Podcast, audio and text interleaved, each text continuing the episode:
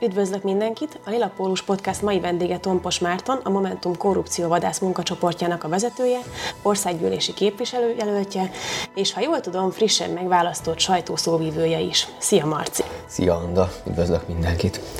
Elég izgalmas életed volt, ahogy elnéztem fiatalodkorod ellenére. A Wikipédia oldaladon olvasható, hogy igazolt sakkozó voltál, emellett vallástörténelmet tanultál, majd elkeveredtél egy azerbajdzsáni egyetemre is. Tudnál erről mesélni, hogy hogy sikerült ezt, ezt, ezt utat bejárnod így 33 évesen?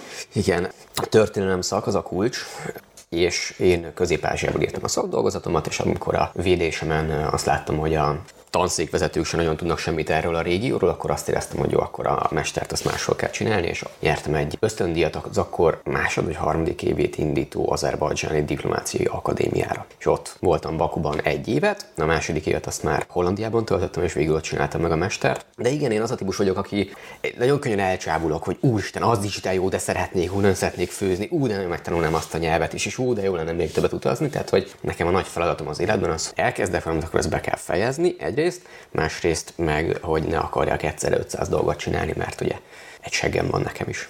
Ennek ellenére jelenleg is elég sok mindennel foglalkozol. Uh-huh. A politikához hogy keveredtél? Az egyetemi tanulmányédnak köszönhető, vagy családi háttér vonzott ebbe a pályába? Ö, család, abszolút család. Én apám ő a rendszerváltás előtti ellenzéknek volt a tagja, már akkor kiábrándult, tehát szerintem a rendszerváltás környékén kilépett a pártjából, de ami fontos, hogy ő szamizdatokat nyomott, még a Demszkiékkel. És őt követték, a titkosszolgálat az megfigyelte, volt egy csomó sztoria, de hát én abban nőttem fel, hogy egyrészt ott volt az ágya alatt a sok ilyen sárga lap, amire korábban nyomták a szamizatot, másrészt meg mindig olvasta nem azt hiszem, a magyar hírlapot, meg olvasott egy csomó mindent, mindig be, téma volt, tehát hogy én abban nőttem fel, hogy ezzel foglalkozni kell akkor ez nem volt egy távoli dolog. Akkor ez a kérdésem, hogy a család ezt hogy, hogy, hogy fogadta, hogy te politikusi pályára léptél, gondolom, apukád nagyon örült, anyukád, barátok? Ne, apukám, apukám elhunyt 2003-ban, úgyhogy ő ezt nem tudta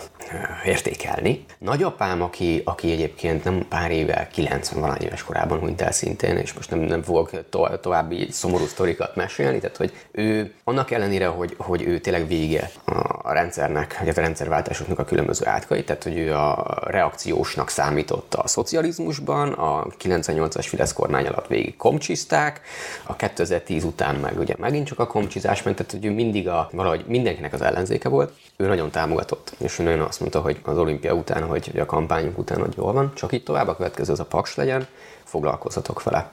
És aztán, amíg még tudatában volt az egésznek a világnak, addig, addig jó volt vele erről beszélni. A családnak a többi része, meg hát van, aki félt, van, aki meg nagyon támogat, de általában szerintem momentumosoknál ez egy ilyen standard dolog, hogy jó van, fiam, de azért óvatosan észre csináld. És ennek hatására belevágtál a korrupcióvadászatra, mint az óvatosság és a vigyázás jegyében. Igen, igen, igen, hát ugye az a leg, legsimább út, persze. Endre, Tóth Endre elnökségi tagunk ő.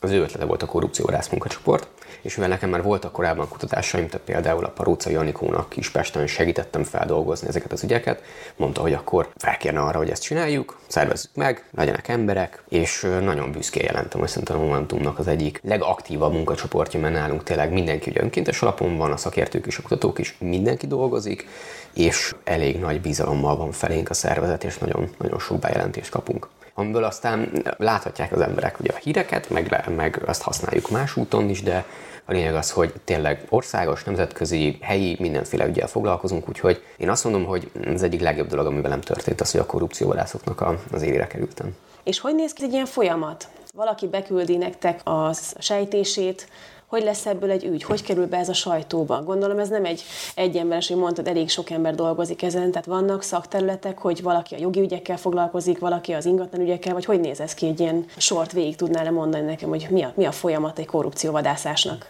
Igen, ez egy nagyon jó kérdés, most én sem gondoltam még így át a folyamatot, de vegyük végig kapunk egy ügyet, ugye ez, ez belsős munkacsoport, tehát hogy itt a momentumosok küldenek nekünk be ügyeket, egy-kettő jön kívülről, illetve hogy nyilván mi is, ahogy olvassuk a híreket, meg látunk úgynevezett leadeket, akkor azt mondjuk, hogy ezt érdemes megnézni, de alapvetően ez arról szól, hogy van egy helyi képviselőjelölt, vagy van egy helyi önkormányzati képviselő, vagy valaki, aki azt mondja, hogy ez olyan ügy, érdemes foglalkozni, beküldi nekünk. Mi először ugye a nulladik kérdés az az, hogy ez ügye. Mert ugye van egy csomó esetben olyan, hogy hát ez baromi kellemetlen, de ez nem korrupciós probléma, hanem ez mondjuk politikailag ami hülyeség, amit a helyi polgármester csinált például. Akkor azzal neki érdemes politikai szempontból foglalkozni, de nem tudunk feljelentést tenni, vagy nem tudjuk sajtózni. És aztán nekiállunk én úgy szoktam mondani, hogy minden tulajdon eh, név érdekes, és át kell nézni. Tehát, hogy ha van egy név, akkor ugye ahhoz tartozhat cég, ahhoz tartozhat, értem szerint a rokonság, ahhoz tartozhat de rengeteg egyéb tevékenység, ami alapján ki tudunk alapítani egy profilt. A cégeknél meg lehet nézni azt, hogy milyen tevékenysége volt, hogy mikor alapult, milyen kötődései vannak, és így tovább. És szépen a kis puzzle darabkákat egybe rakva megpróbálunk kirakni egy összképet. Viszont az összkép az azért nagyon érdekes számomra, vagy azért egy nagyon komoly kihívás, mert hiába látsz egy csomó esetben ügyeket, tehát tudod, hogy például a semmiből induló vállalkozás hirtelen kap egy 100 millió szerződést egy településre, ez most konkrétan foglalkozunk egy ilyen ügyjel, hogyha azt elnyerte egy közbeszerzésen. És amikor ezt valószínűleg lebeszélték fű alatt, sör mellett, azt nem fogod tudni nyilvános adatbázisokból összeszedni. Úgyhogy amit nekünk fontos, az az, hogy tudjuk, hogy mi az, amivel lehet is kezdeni valamit. Mert egy csomó esetben ugye fel tudok rajzolni egy 30 tagból álló céghálót, és a, talán az átlátszó lehet belőle egy cikk, de az embereket nem érdekli. Ami az embereket érdekli, az két dolog. Korrupció kapcsán ez szerintem mindenkinek érdekes lehet. Az egyik, az a bulvár.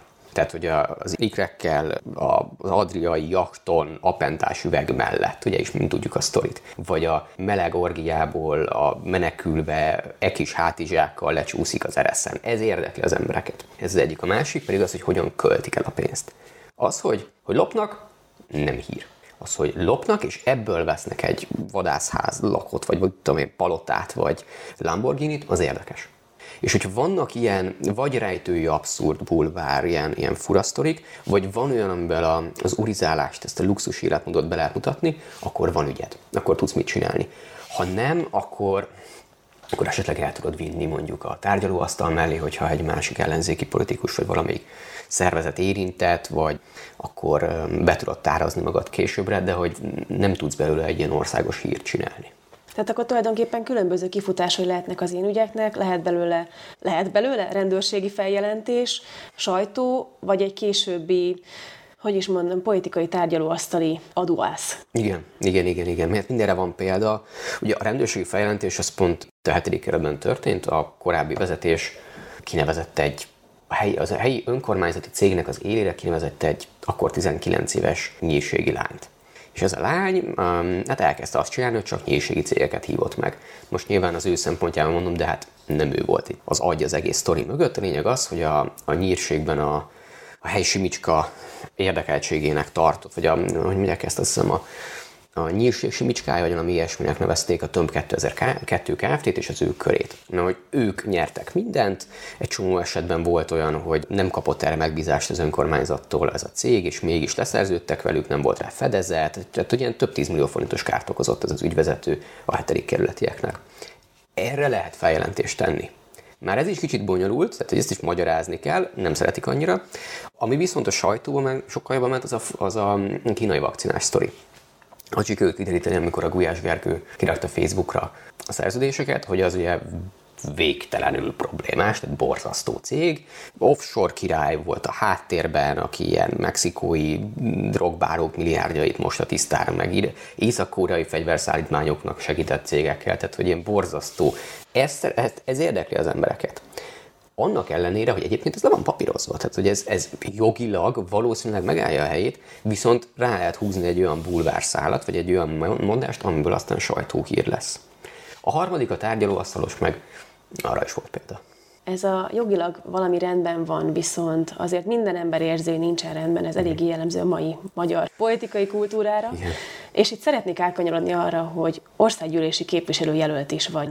Az előző politikai vezetéssel nem voltál teljesen megelégedve, jelenleg ugye itt Soproni Tamás, aki Terézvárosnak a polgármestere, vele gondolom jó viszonyt fogsz ápolni a későbbiekben. Már most is, igen. Mik azok az országgyűlési képviselői célok, amiket szeretnél mindenképpen megvalósítani? Jelenleg mondjuk nem valósul meg a mostani országgyűlési képviselőjelöltel. A korrupcióvadászatot szeretnéd-e bevinni a parlamentbe? Tehát milyen, milyen céljaid vannak? Mik azok, amiket szeretnél uh-huh. sajátodnak tudni? Hú, hát mennyi időnk van. Megpróbálom röviden összefoglalni. Amit én látok, hogy ez két belvárosi kerület, ami gyönyörű, tehát én nagyon szeretek itt lakni, nem, is, nem csoda ide költöztem Budáról, mert nagyon-nagyon jó környék. Én nagyon szeretem nagyon komoly kulturális élete van, éjszakai élete van, itt megtalált mindent az ember, tehát így bolt, iskola, bármi van, közel van, lehet közlekedni, tehát hogy nagyon szeretek itt lenni. Ugyanakkor van egy olyan probléma itt a körzetben, hogy nagyon-nagyon kevés a zöld felület. Ezt szerintem mindenki tudja, aki itt lakik. Én az, hogy itt a házunkban, az udvaron van három-négy nagyobb fa, és tök jó hangulat van, az, az már egy plusz, az egy nagyon jó rész. És én az, azt gondolom, hogy egy, egy egészséges élethez az embernek egyszerűen szüksége van arra, hogy zöld felület legyen a környéken. Én úgy tudom, hogy a mostani kutatások alapján az a cél, hogy 300 méteres körzetben legyen egy nagyobb zöld felület mindenkinek.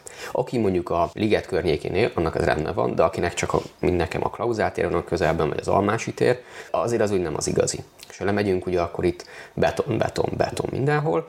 Ezért én azt szeretném, hogyha az olyan programokat, mint mondjuk az utcák fásítása, amennyire lehetséges, mert az nem egy egyszerű feladat, de emellett mondjuk a kertek, a belső kerteknek a kialakítása, a közösségi kertek kialakítása, az udvaroknak a fásítása, a zöld homlózatok támogatása, ezeket meg tudnánk csinálni. Ez az egyik. A másik, amit nagyon-nagyon fontos, hogy a lakás állomány az nagyon. Tehát, hogy itt 1945 előtti a házaknak több mint 90%-a. És ennek ugye megvan az a szépsége, hogy gyönyörű házak vannak itt, viszont közben meg mondjuk energetikai szempontból, a közművek szempontjából elég sok kihívással küzdenek az itteni házak. És ezeknek a felújítása, vagy annak a felújítása, vagy a, a lakásoknak, házaknak a felújítása, az kell, hogy legyen még egy olyan lépés, amivel szignifikánsan tudjuk javítani az itt élőknek a mindennapjait. Ugye a millió dolláros kérdés ilyenkor mindig az, hogy miből? Mert ez rengeteg pénz, és én egyrészt azt gondolom, hogy ezt nem nekem kell eldöntenem, hogy, hogy ezt mire megy majd a pénz, ez önkormányzati feladat. Nekem az lesz a feladatom, hogy segítsek állami forrást találni ezekre a projektekre. Ezt pedig úgy lehet megcsinálni, és itt jön be a korrupció, hogyha csökkentjük a korrupciót, ha visszafogjuk, ha lesz eljárás, hogyha ha nem lopnak el annyi pénzt, mint amennyit, ami most eltűnik. Volt az Európai Bizottságnak egy felmérése 2016-ban, ami azt mondta, hogy ha Magyarország csak annyit javulna, hogy az Európai Uniós átlag szintjére kerülne fel, akkor valami 3000 milliárddal nőne a GDP-nk évente.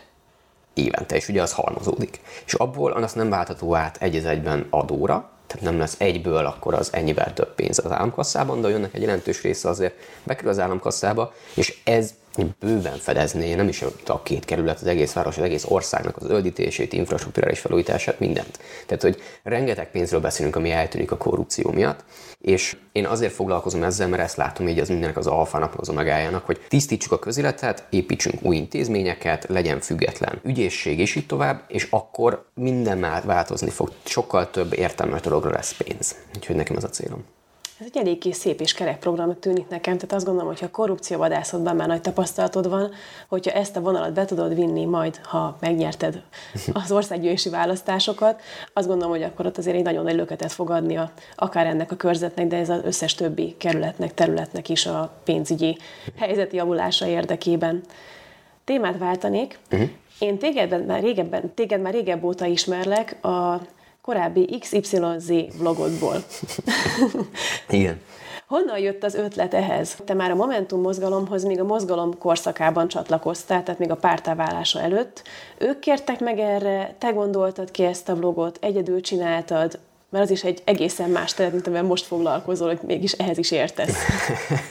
Ez egy nagyon érdekes korszaka volt az életemnek. Amikor csatlakoztam 2016 végén, akkor indult be a akkor Schleimnek hívták, most már ugye partizánként megy, és fantasztikus anyagokat gyártanak. Én a Gulyás Marcékkal dolgoztam együtt egy pár hónapot és akkor ugye nagyon, nagyon ment ez a csatorna, nagyon sokan felnéztek rá, hogy úristen mennyire jó dolgokat csinál, és a Momentumban is volt egy ilyen gondolat, hogy nem tudunk ilyen mélységanyagokat csinálni, nincs rá kapacitásunk, nincs rá pénzünk, de valamit azért jó lenne. Legyen YouTube-os jelenlétünk, csináljunk videókat. Oké. Okay és mivel én ott, dolgoztam forgatókönyvíróként, ezért adott volt, hogy akkor benne leszek ebben a projektben, amiben egyébként nagyon sokat segített Bartaláron, de hárman csináltuk ezt főleg a Benko Tomi, aki egy fantasztikus videós, illetve a Potyon Diede, aki elnökségi tag volt, most is látszik, hogy egy nagyon-nagyon népszerű videoblogot visz a YouTube-on, és hárman kezdtük el, aztán végül a Tomival ketten folytattuk, de ez igazából ez egy momentumos ilyen össznépi munka volt, mert hogy minden egyes ebben, amikor beszéltem valamilyen témáról, tehát legyen az valamilyen szakpolt téma, vagy valamilyen kommunikációs, politikai téma, akkor azért meg kellett kérdezni a szakpolt, meg kellett kérdezni a komot, meg kellett kérdezni azokat az embereket, akik ezzel foglalkoztak a szervezeten belül.